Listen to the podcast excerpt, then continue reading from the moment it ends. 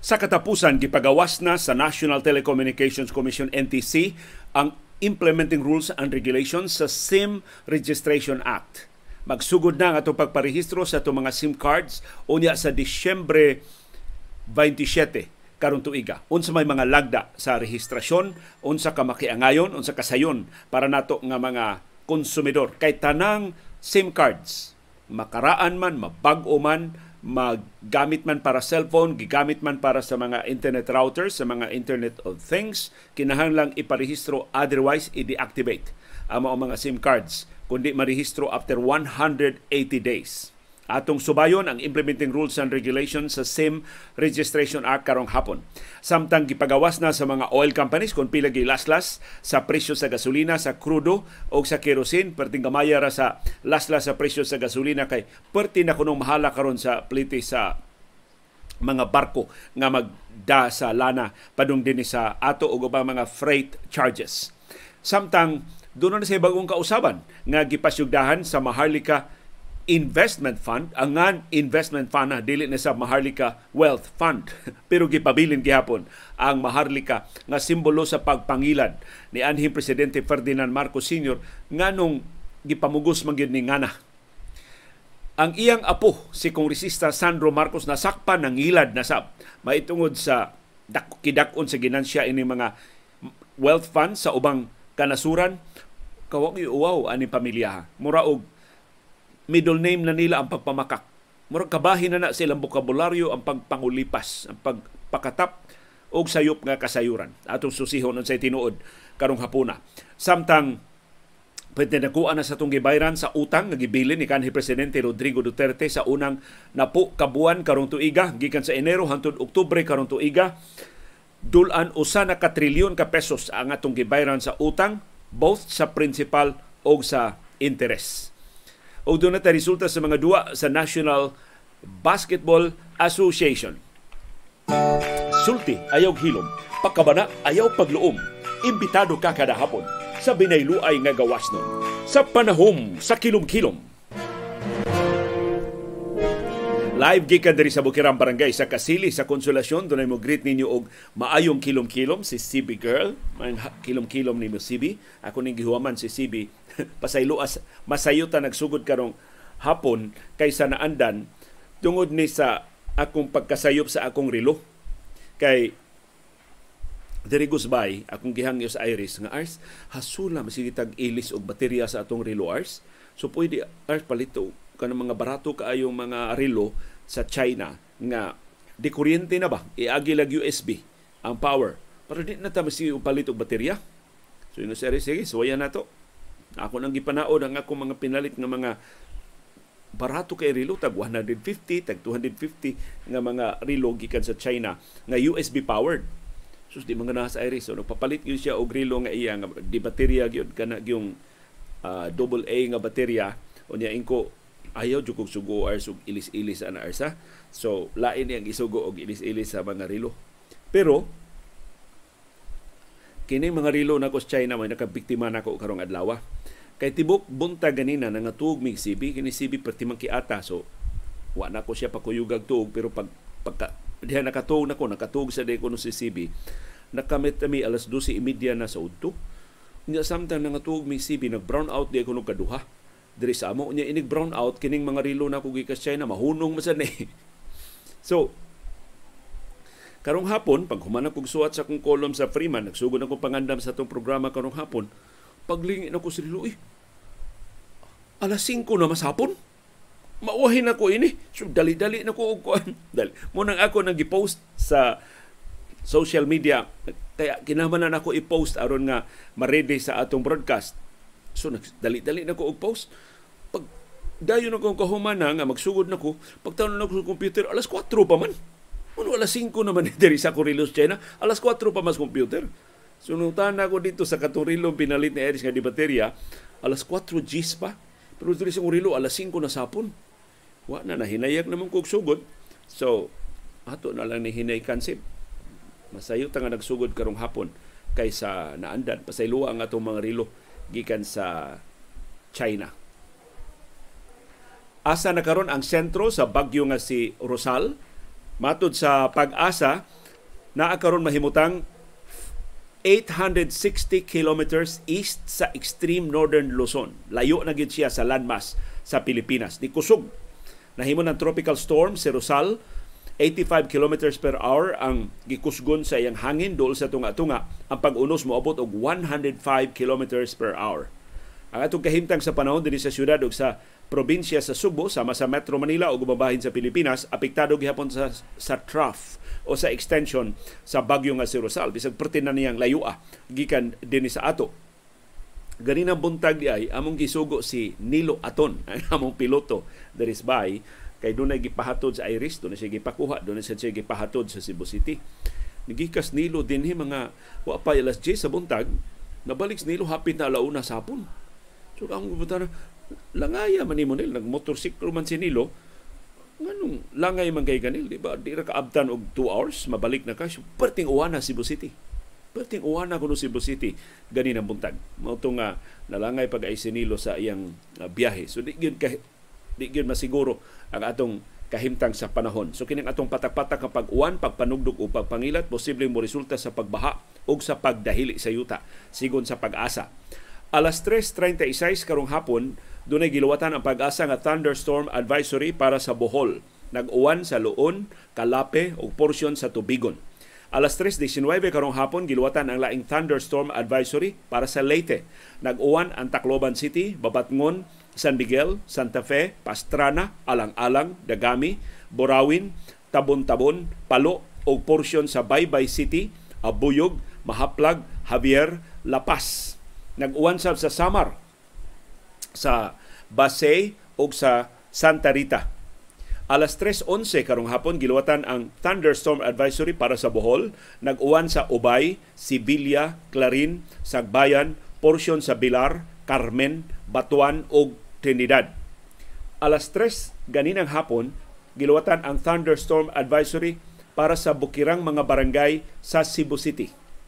Nag-uwan sab sa Asturias, Balamban ug Toledo City ug pinamungahan sa Kasadpang Subo. Unsay inyong kahimtang sa panahon palug ibutang diya sa atong comment box aron nga maghibaw anay ta atong isumpay sa latest weather forecast gikan sa pag-asa kay mura og gusto nang mo lingkawas kay magduwa-duwa na ang atong co-anchor karong hapuna.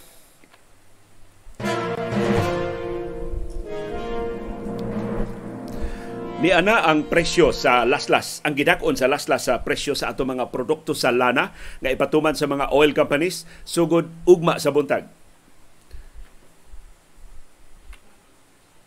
Ang krudo laslasan og 3 pesos og 40 centavos ang kada litro.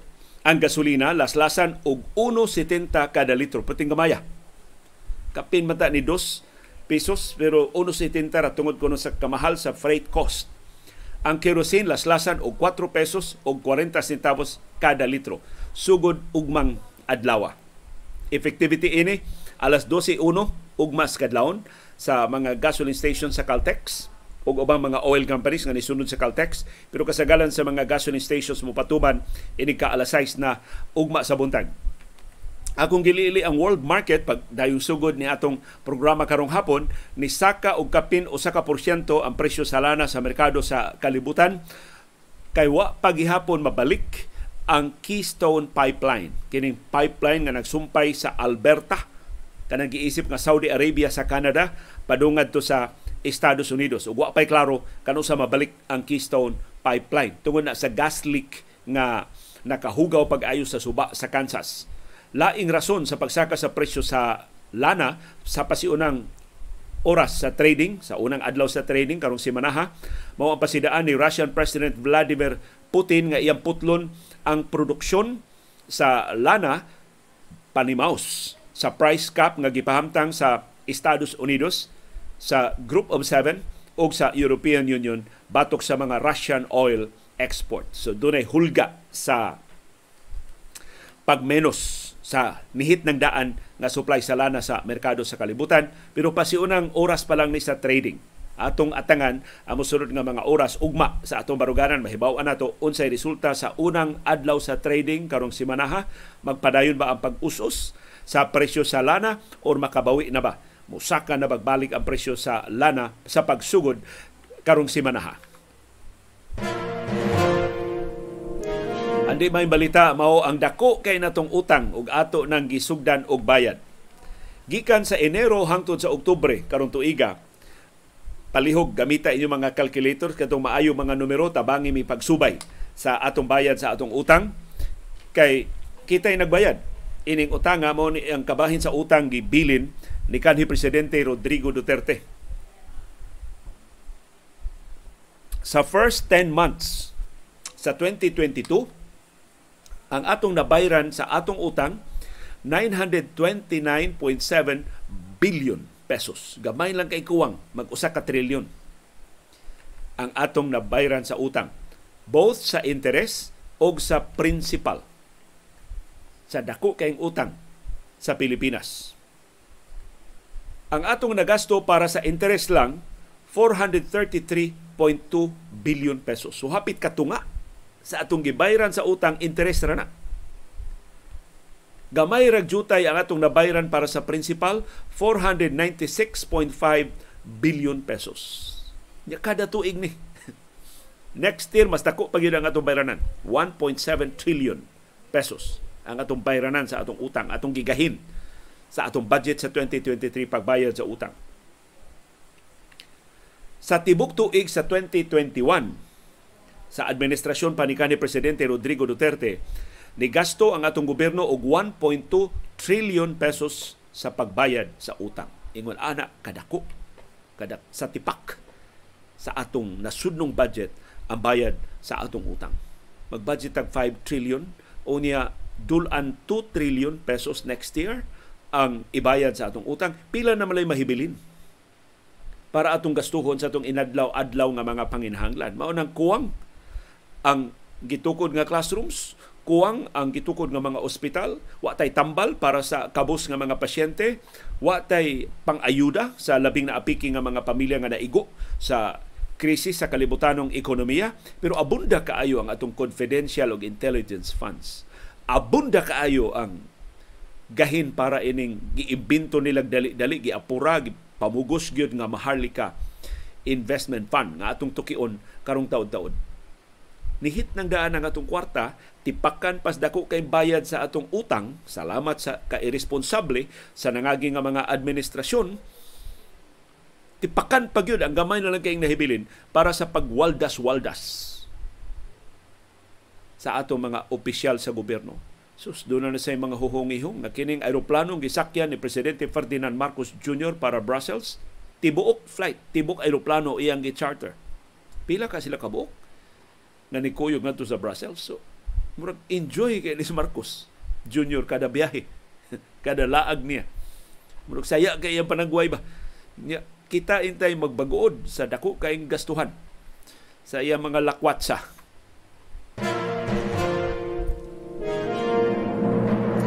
Gipagawas na sa National Telecommunications Commission NTC karong adlaw ang implementing rules and regulations sa SIM Registration Act sa ato pa makasugod na gyud mapatuma na sugod karong Disyembre 27 ang rehistrasyon sa atong mga SIM cards.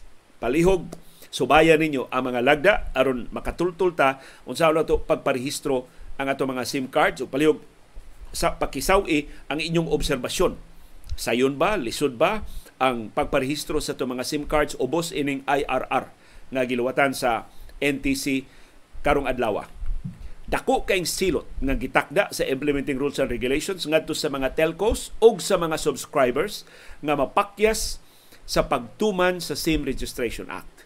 So ang mga telcos kung dili maka rehistro sa ilang mga subscribers o kitang mga konsumidor kung di dayon makaparehistro sa itong SIM card magatubang ta og bugat nga silot. Busa atong bantayan kini balaura. Ang mga telco nga magdumili sa og mga subscribers nga magdumili sa pagparehistro sa ilang mga SIMs i-deactivate. So, di na magamit ang ilang mga SIM card. Ubos aning implementing rules and regulations. Klaro na. After 180 days, di gani ka parehistro, deactivated. Bisag pila na nakatuig nimo ang imong SIM card. Samtang ang mga telco nga magdumili sa pagrehistro sa mga SIM nga way balido nga rason magatubang og multa nga usa ka milyon ka pesos. So kita wa tay multa pero wa naman sa tay SIM card, di naman nato magamit. Mas bugat na nga silot. Ang mga subscribers kinahanglang mo presentar sa musunod sa pagparehistro sa ilang SIM card. Ilang litrato uban ang valid government issued ID. So wa specify ang national ID, mahimong UMID, mahimong postal ID, mahimong driver's license, mahimong passport. Kay government issued IDs man na sila. Ang tanang SIMs kinahanglan nga irehistro apil ang eSIM. Na may mga eSIM wa na mga physical nga SIM. Kanang i itambla na lang diha sa imong telepono sa software sa imong telepono. Or bisan ang mga SIM nga para sa data. Sama sa gigamit sa wireless broadband modems sa machine-to-machine communications o sa Internet of Things. Tanang SIM apil sa registrasyon. Ang mga subscribers gihatagan og 180 days sa effectivity sa balaod sa pagparehistro sa SIM. Sa to pa magsugod tag ihap December 27 sa 180 days nga lugway sa rehistrasyon. Ang mapakya sa pagparehistro dili na makagamit sa ilang SIM. Ang mga SIMs i-reactivate lang kung maparehistro na. So, bisag mauwahi ka, ang silot nimo di ka kagamit sa imong SIM. Aron makagamit kag balik, iparehistro gid nimo. Ma, di, ma, ma-activate not later than 5 days human sa deactivation. Ang implementing rules and regulations nagsugo sab nga ang SIM registration himuon electronically. So dili physical maglinya ta sa mga tindahan. Pinaagi sa platform o website nga ihatag nga himuon sa mga telcos. Sa ato pa ang Globe, ang Smart, ang Dito. Ang tuto ka higanting mga kompanyas telepono mao'y mo provide ining website o platform adto ta dito magparehistro. Online. So sa atong pagparehistro mohatag ta sa atong full name, atong birth date, atong sex, atong official address, ang atong type of ID nga atong gipakita ug ang atong ID number. Ang mga negosyante nga doon na sa mga SIM cards nga iparehistro kinahanglan muhatag sa ilang business names, ilang business address ug ang ilang full name sa ilang authorized signatory. Ang mga langyaw mahimo sa makaparehistro sa ilang mga SIM card kinahanglan nga upakita sa ilang passport sa ilang address dinhi sa Pilipinas og uban nga mga dokumento. Ang mga subscribers nga mohatag sa peke nila nga mga ngan o sayop nga kasayuran sa pagparehistro mahimong prisuhon og hangtod duha ka tuig o multahan og hangtod 300 mil pesos. Ang mga telcos gisugo sa pag-deactivate sa ilang mga SIM kung gamiton para sa fraudulent texts o para sa mga scams. Pero kinahanglan nga dunay makiangayon nga investigasyon. Dunay multa nga hangtod 300 mil pesos o pagkapriso hangtod unom katuig ang ipahamtang sa mga tao nga mamaligya sa mga rehistrado na nga mga SIM nga dili mutuman sa required registration. Sa so, tupa kung imong ibaligya, kato imong ibaligya, ang kilang iparehistro na sabto niya ang SIM card, ubos na sa iyangan. Kining maong silot, mo apply ngadto sa mga sellers sa mga kinawat nga mga SIM. So kung mo palit ka og kinawat nga SIM, nya imo ra sang ibaligya, masilutan ka, mapriso kag hangtod unom ka tuig kamultahan kag hangtod 300 mil pesos. Ang labing unang nakahatag din sa ilang reaksyon ning napagawas nga implementing rules and regulations ang Globe, matud nila, andam na ang ilang special assistance centers para sa mga Y smartphones. Kay timan eh, ang mga SIM baya dili baya smartphones tanan. Doon na ba yung mga SIM nga call and text pa ang gigamitan hangtod karon? Sa man nila pagparehistro. So ang Globe magbutang og mga registration special assistance centers para sa mga customer nga why smartphones o dili pa maka-access sa mga website sa ilang kaugalingon aron katabangan sila sa pagparehistro sa ilang mga SIM cards. Ang SIM Card Registration Act ipatuman sugod na karong Disyembre 27 karong tuiga. So good luck sa atong pagparehistro sa atong mga SIM card. Akong tubago na lang ang inyong pangutana, tanang SIM card kinahanglang iparehistro. Ma prepaid man, ma postpaid man. Bisan katong karaan na kayong SIM card, pagsugod pa cellphone, ang inyong SIM card na apa, kinang iparehistro ninyo otherwise i-deactivate na siya after 180 days kung dili ninyo iparehistro.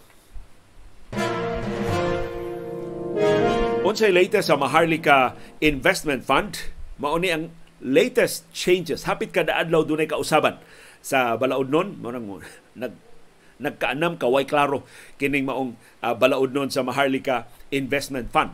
Gipahibaw sa mga nagpasiugda sa balaod nun nga mauni ang latest nga kausaban. Una, doon na penal provisions. Wa man ni sa original nga bersyon. Mapriso na o kamultahan na ang mga mulapas sa mga lagda sa Maharlika Investment Fund mapriso o mas mamultahan ang mga stockholders o mga sakop sa Maharlika Investment Fund.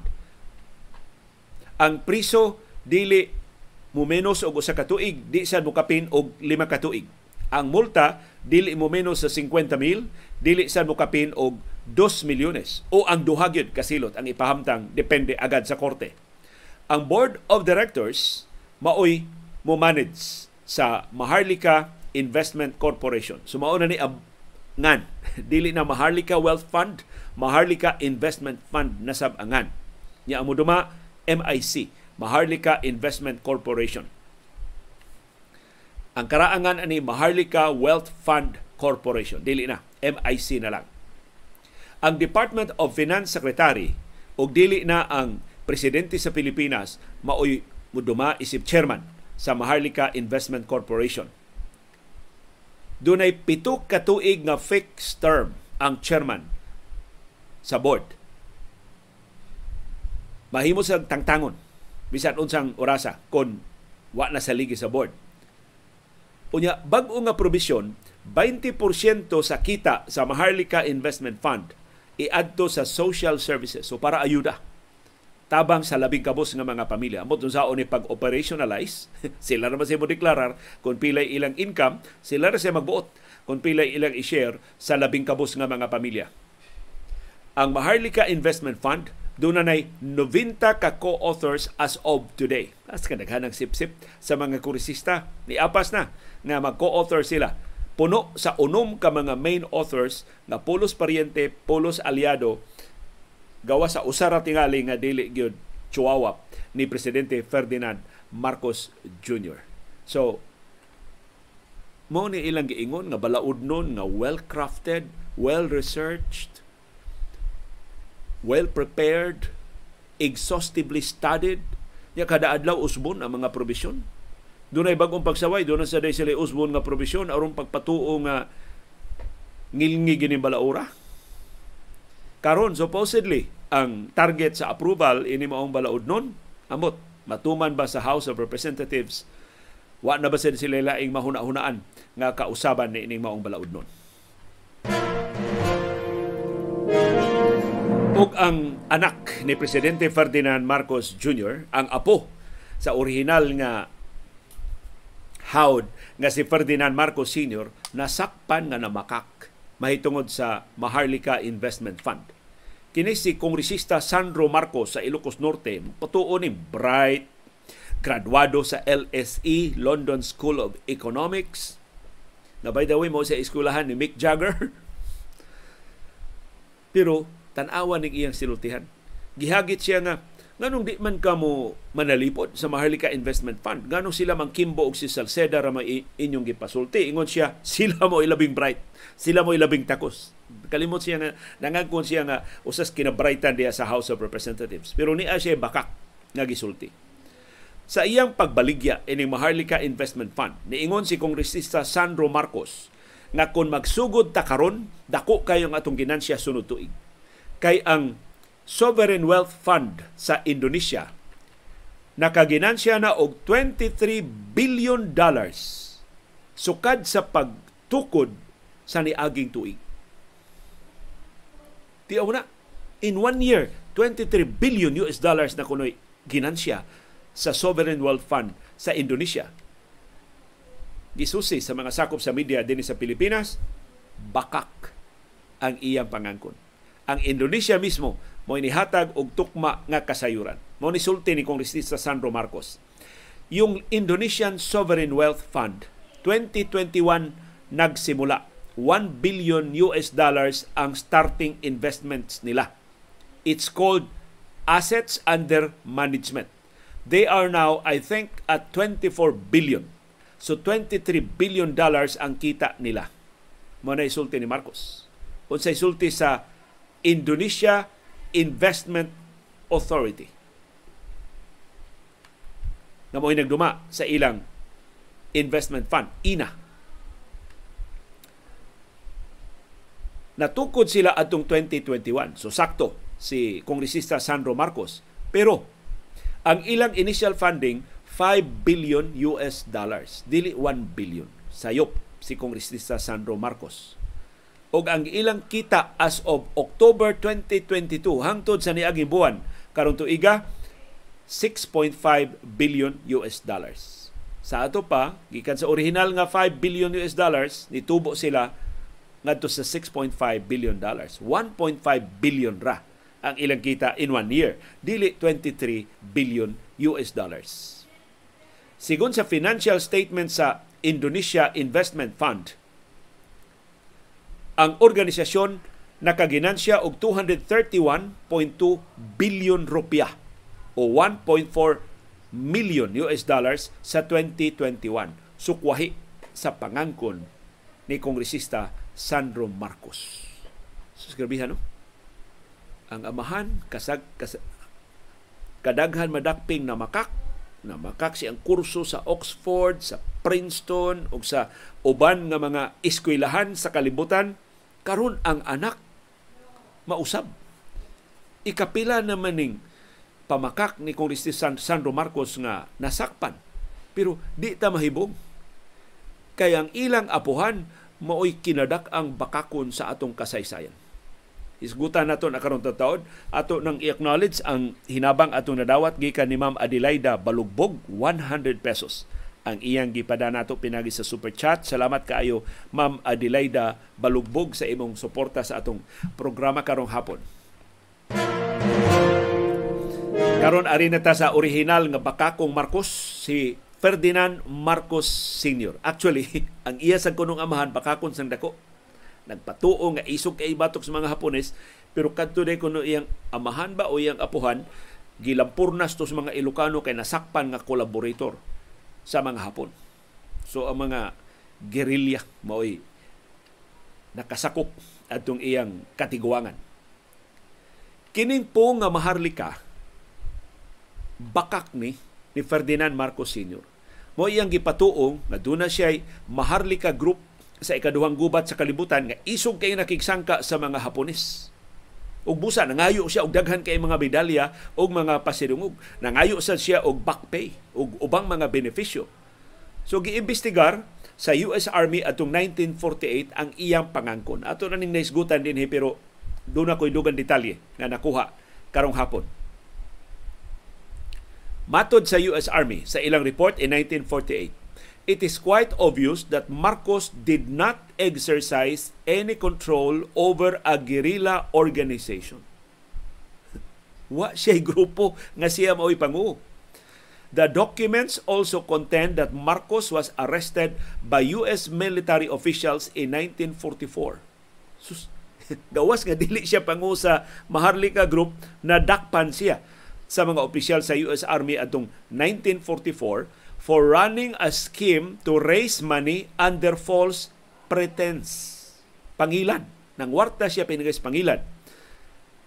And was freed only after General Manuel Rojas, later the Philippines' first president, intervened on his behalf. Dili ni first president si Manuel Rojas, si Manuel Quezon, maoy first president. Pero sa record ni sa US Army na dili siya pangu o grupo nadakpan hinon siya sa pagpangwarta pinagi sa pagpangilad. So ang business model sa mga Marcos pagpangwarta o pagpangilad adto pang ikaduhang gubat sa kalibutan. Ila na nang gipractice daan kasagaran sa mga US military records mahitungod ni Marcos na diskubrihan sukad pa sa 1940s ang nakasakop ining maong mga gitaguan ma kuan man gud ni kining dokumento man is gubat. Nya dokumento is gubat di ba na ipasaya-saya. Pero gi-declassify na ni siya. Pero wa gyud ni ma-access sa mga historian sa Pilipinas. Ang naka-uncover ini mao ang Amerikanhon nga historian nga si Alfred McCoy. Atol siyang research sa National Archives sa Estados Unidos sa iyang libro mahitungod sa Pilipinas sa ikaduhang gubat sa kalibutan. Kasagaran sa mga records nga naghisgot ni Marcos sa ikaduhang gubat sa kalibutan, dito makit ni Makoy sa St. Louis Military Warehouse. Bisan ko ang mga dokumento gid-declassify na atong 1950s, pero sigon sa New York Times, ang mga historians o ang opposition leader sa Pilipinas gihikawan sa access ining maong mga dokumento tungod sa diktadurang Marcos. Gusto nilang taguan kung sa tinuod nga hitabo sa ikaduhang gubat sa kalibutan. Ang military documents nagsentro sa taas kaayo nga kampanya nga gilusad ni Marcos og sa iyang mga aliado. Aron ideklarar siya nga bayani sa gubat aron ilhon ang iyang exploits, ang iyang kaisog sa gubat. Una niyang gidemanda i-recognize ang iyang Maharlika guerrillas Kay ubos sa balaod sa Estados Unidos, kung i-recognize ang Maharlika guerrillas, mahatagan sila og back pay og military benefits. Gikan sa 1945 hangtod 1948, tulo ka tuig, si Marcos ug ang iyang mga aliado ni someter ngadto sa US Army og daghan nga mga dokumento naglakip sa mga affidavits, troop rosters, listahan sa mga sakop sa Maharlika Group og taas nga kasaysayan sa Maharlikas nga gisuwat rasab ni Marcos. So nag-imbento ra gid aning kasaysayan sa Maharlika. Si Marcos rasab siya siya siya, siya, siya nagsuwat sa history. 29 kapahina ang dokumento nga gisumeter ni Marcos ug siya mga aliado ngadto sa US Army aron ilhon o pasidunggan ang Maharlika Group. Gidetalye ang kaisog ni Marcos atol sa gubat. Pero sa dihang giimbestigar sa US Army ang ang katinuod sa mga dokumento ug sa mga pangangkon nakakuhag mga ebidensya ang US Army gikan sa mga Amerikanhon o Pilipinhon nga mga sundao nga aktwal gyud nakigubat sa mga Hapones. Ila nakaplagan bakak ang mga pangangko ni Marcos. Dili tinuod nga dunay Maharlika Group dili tinuod na nakapatay silang daghang mga Hapones sa ikaduhang gubat sa kalibutan. So kaduha, di lang kausa, kaduha gisalikway sa US Army ang petisyon ni Marcos nga ilhon og pasidunggan ang Maharlika Group. Matod sa US Army, ang mga dokumento ni Marcos absurd, distorted, and over-exaggerated. Kanang exaggeration, sobra na na, na over pa yun ang pangangko ni Marcos. Sigun sa US Army, Pipila sa mga buslot nga nakitaan sa US Army sa mga dokumentong gisumeter ni Marcos. Mao ang iyang pangangkon nga nabuwag kuno siya siya kaisog ni uban man gyud kuno siya pakiksangkas mga Hapones nabuwag siya gikan sa Maharlika Group adtong 1944 tungod sa bangis kay nga panagsangka pagsusi sa US Army tinuod dihay bangis nga panagsangka pero nahitabo ang panagsangka usa ka buwan human sa pangangko ni Marcos na buwag siya sa grupo. So sa ni pagkabuwag sa grupo nga one month later pa man ang maong sangka nga nahitabo. Wa ganit niya matarong ba og hanay ang iya mga detalye, nagkasayop ang iya mga fetsa. Usa ka memorandum adtong 1945 gikan sa 5th Cavalry sa US Army headquarters diri sa Pilipinas ni acknowledge nga dunay Maharlika Group nga dunay 24 ka mga sakop. Pero wa sila makigubat sa mga Hapones. Ang trabaho sa Maharlika Group mao ang pag guard the regimental supply dump and perform warehousing details. Sa Binisaya pa, Nagwardya lang sila og bodega ug kargador sab sila sa mga supplies sa bodega. Mao trabaho sa Maharlika Group in 1945. Documented na sa US Army. Wa sila makigubat sa mga Hapon. So why hat why why pasidungog nga ihatag ngadto sa pasidunggan nimo ng mga kargador?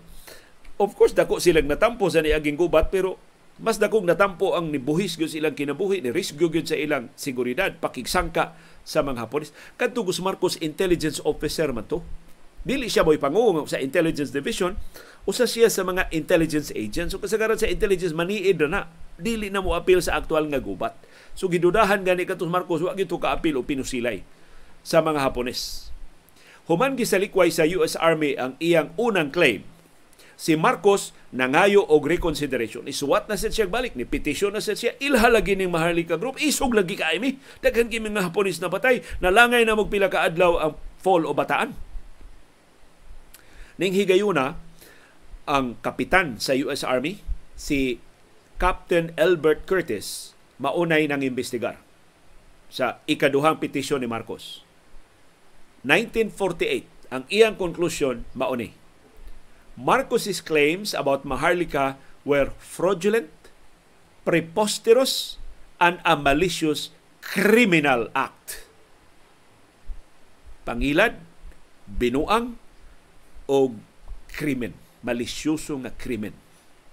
Ang iyang paglubag sa kasaysayan sa gubat sa Pilipinas. Laing dokumento sa US Army naglambigit ni Marcos sa mga buy and sell activities. Nagnegosyo atol sa ikaduhang gubat sa kalibutan na maligya sila og mga kontrabando ngadto sa mga Hapones. Kangilad sa record ni Marcos diha sa US Army. Pero ni-insister siya sa Maharlika Group kay nakatabang man sa iyang pamulitika. Nagpatuo siya nga bayani sa ikaduhang gubat sa kalibutan mo to iyang gipildi si Diosdado Macapagal in 1965, gipildi niya si Sergio Osmeña in 1969, na deklarar niya ang martial law in 1972, nahimo siyang diktador hangtod na palaya siya sa katawhang Pilipinohon sa 1986.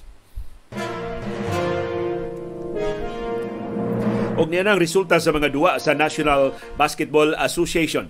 Karong adlaw, ang New Orleans Pelicans pertingilgiga na kilang overtime sa ilang pagpildi sa Phoenix Suns 129-124. Si Zion Williamson ni score og 35 points og ni sakmit ang Pelicans sa ilang ikapito nga sunod-sunod nga kadaugan. Og nagpabilin sila nga maoy leader sa Western Conference. Ilang na dethrone ang Phoenix Suns nga mao untay labing maayo nga team sa Western Conference pero human pildiha sa Pelicans sa duha ka sunod-sunod nga higayon. Tagak ang Suns ang New Orleans Pelicans na maoy best team sa Western Conference sa NBA. Sa lain duha, ang Los Angeles Lakers nidaog batok sa Detroit Pistons 124-117. Si LeBron James mo nangu silang kadaugan with 35 points. Si Anthony Davis ni tampo og 34 points. Ang New York Knicks ni daog batok sa Sacramento Kings 112-99. Orlando Magic ni daog batok sa Toronto Raptors 111-99. Ang Philadelphia 76ers ni pildi sa team ni Michael Jordan ang Charlotte Hornets 131-113. Si Joel Embiid ni pakugang sa ilang kaatbang pinag sa pag-score og 53 points yung kini si Embiid nakaskor sa ni og 59 points sa niaging buwan sa ilang pagdaog batok sa Utah Jazz. Mo si Joel Embiid mo nahimong bugtong mo ikatuto nga magdudua sa Sixers nga naka score og multiple 50 point games sa usa ka season. Iyang kauban sa club si Allen Iverson og si Will Chamberlain. Nilngiga ni Joel Embiid og eksklusibo nga club nga nasakupan ang Atlanta Hawks ni daog batok sa Chicago Bulls nagkilan sa overtime 123-122. Ang Houston Rockets ni pakugang sa Milwaukee Bucks 97-92. Ug nakatag-an ka ang Filipino-American nga si Jalen Brown, correction, Jalen Green mao inangu sa kadaugan sa Rockets with 30 points. Naanugon ang 25 points gikan ni Drew Holiday sa Bucks og ang 16 points og 18 rebounds ni Yanis Antetokounmpo. Daghang salamat sa padayon nga interes o panikamot pagsabot sa mga kahulugan sa labing mahinungdanon nga mga panghitabo sa atong palibot. Labaw sa tanan daghang salamat sa pagahin og panahon, paggasto og kwarta, pagpalit og internet data, paghupot og anli agwanta aron pagtultol ining atong bag-ong plataporma o aron makalili ni ining kabos og dili takos nga panahom sa kilom-kilom.